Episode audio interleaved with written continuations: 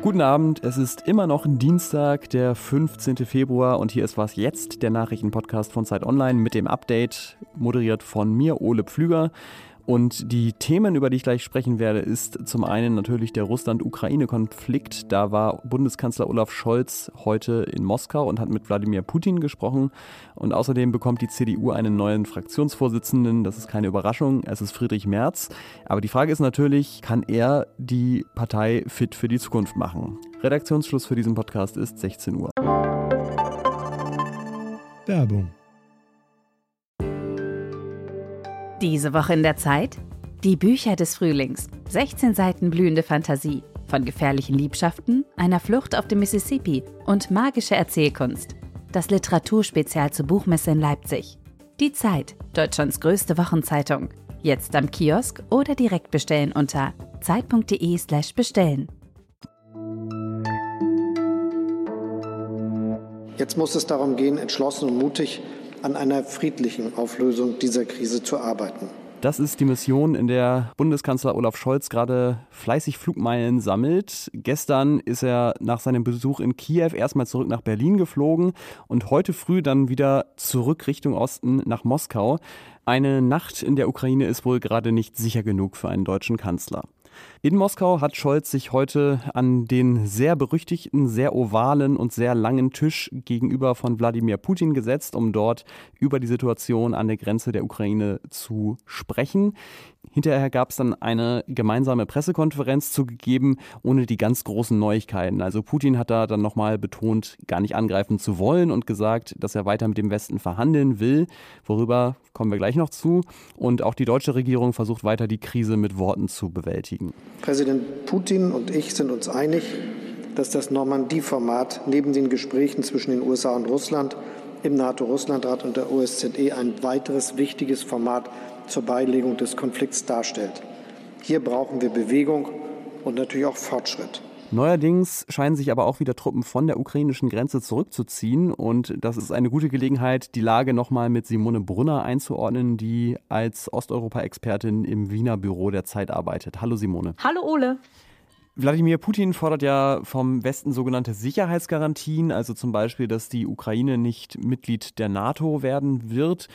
Und diese Truppenaufmärsche sind da ja offensichtlich eins seiner Druckmittel. Hast du denn das Gefühl bisher, dass diese Strategie aufgeht? Also die Nervosität im Westen ist ja zumindest äh, doch sehr groß. Ja, das stimmt. Die Nervosität war ja verständlicherweise jetzt sehr groß. Ähm, aber es gab in dieser Woche jetzt zumindest leichte Signale, dass eine mögliche NATO-Mitgliedschaft der Ukraine auf die lange Bank geschoben werden könnte.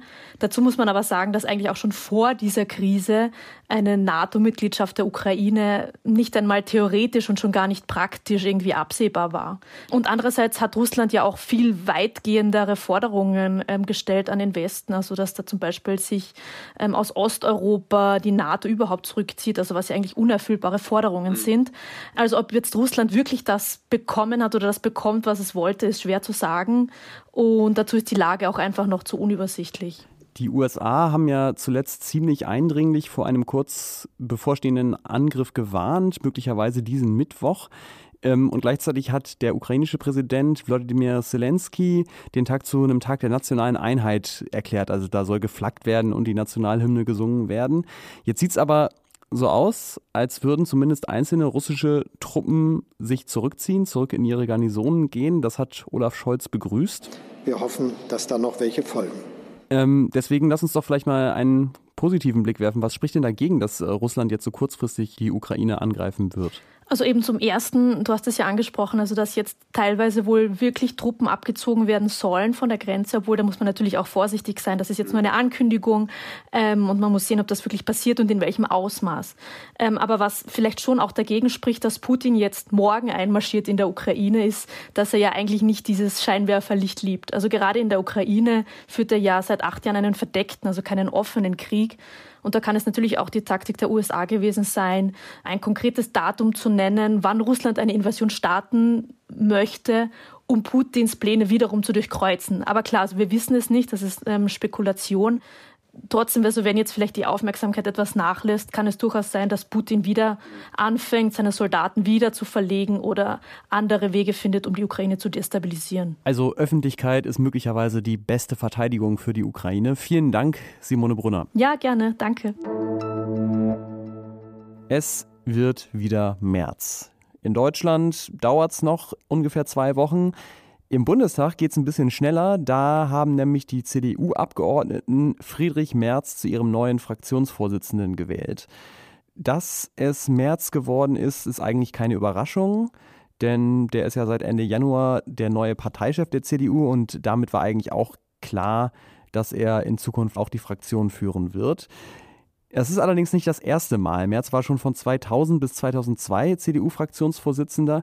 Wenn man jetzt böse wäre, könnte man also sagen, die CDU steht da, wo sie vor 20 Jahren schon mal war. Aber fundierter kann das natürlich mein Kollege Ferdinand Otto einordnen aus dem Politikressort von Zeit Online und dort hauptsächlich mit der CDU befasst. Hallo Ferdinand. Hallo, grüß dich, Ole. Kannst du einmal Menschen, die jetzt nicht Tag und Nacht die CDU beobachten, erklären, warum war das so wichtig für Friedrich Merz, neben dem Parteivorsitz auch noch den Fraktionsvorsitz zu haben? Warum hat er das nicht Ralf Brinkhaus überlassen, seinem Vorgänger?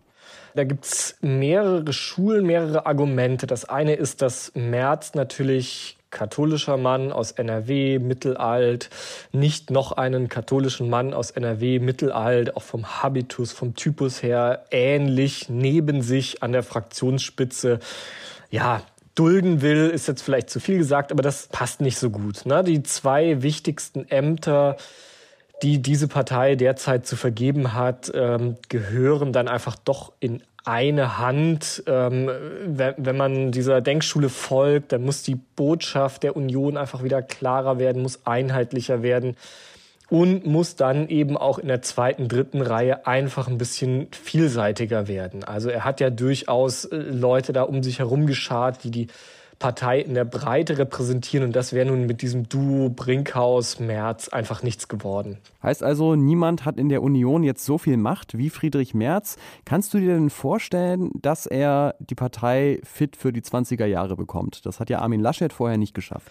Na, er allein wird das wahrscheinlich nicht machen. Das äh, kann man, denke ich, schon so sagen. Das hat allein schon den Grund äh, des Alters. Friedrich Merz ist ja nicht mehr der Jüngste, aber ich denke mal, er wird ein äh, CDU-Vorsitzender des Übergangs sein. Wenn ich mich jetzt ganz weit aus dem Fenster lehnen müsste und wetten müsste, würde ich auch sagen, er wird wahrscheinlich nicht der nächste Kanzlerkandidat werden, aber er hat da Leute um sich. Wenn Henrik Wüst die Landtagswahl in NRW gewinnt, wird der eine ganz gewichtige Rolle in der Partei spielen. Dann sind da Leute wie Daniel Günther oder Michael Kretschmer aus Sachsen. Also das, denke ich, sind die Ge Gesichter, auf die es in den 20er Jahren ankommen wird. Aber Merz hat jetzt natürlich die Aufgabe, die Partei zu remoralisieren, nachdem die doch jetzt sehr gerupft aus dieser Bundestagswahl hervorging. Also ihm kommt da wirklich eine wichtige, wichtige Aufgabe zu. Vielen Dank, Ferdinand Otto. Was noch? Die ersten Wochen seiner Amtszeit hat Olaf Scholz ja eher so ein bisschen unauffällig vor sich hingekanzlert. Also zum Beispiel der O-Ton, den wir da vorhin gespielt haben, da sagt er jetzt ja auch nicht viel mehr, als wir sowieso alle schon wussten.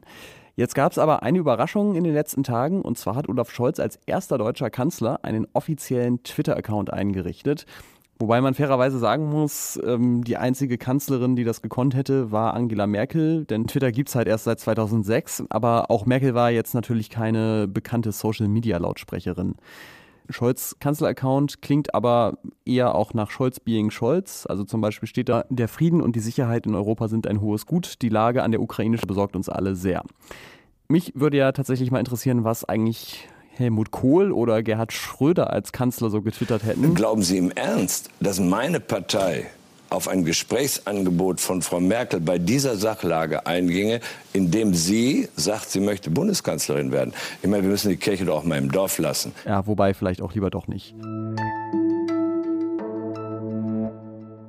Und dieser Jingle bedeutet für mich gleich Feierabend. Das war was jetzt am Dienstagnachmittag. Morgen früh hören Sie hier Moses Fendel, der unter anderem auf die Ministerpräsidentenkonferenz ausblickt, die über Corona-Lockerungen beraten wird. Ich bin Ole Pflüger, danke fürs Zuhören und äh, wie immer können Sie natürlich Mails schreiben an wasjetzt.zeit.de. Bis zum nächsten Mal.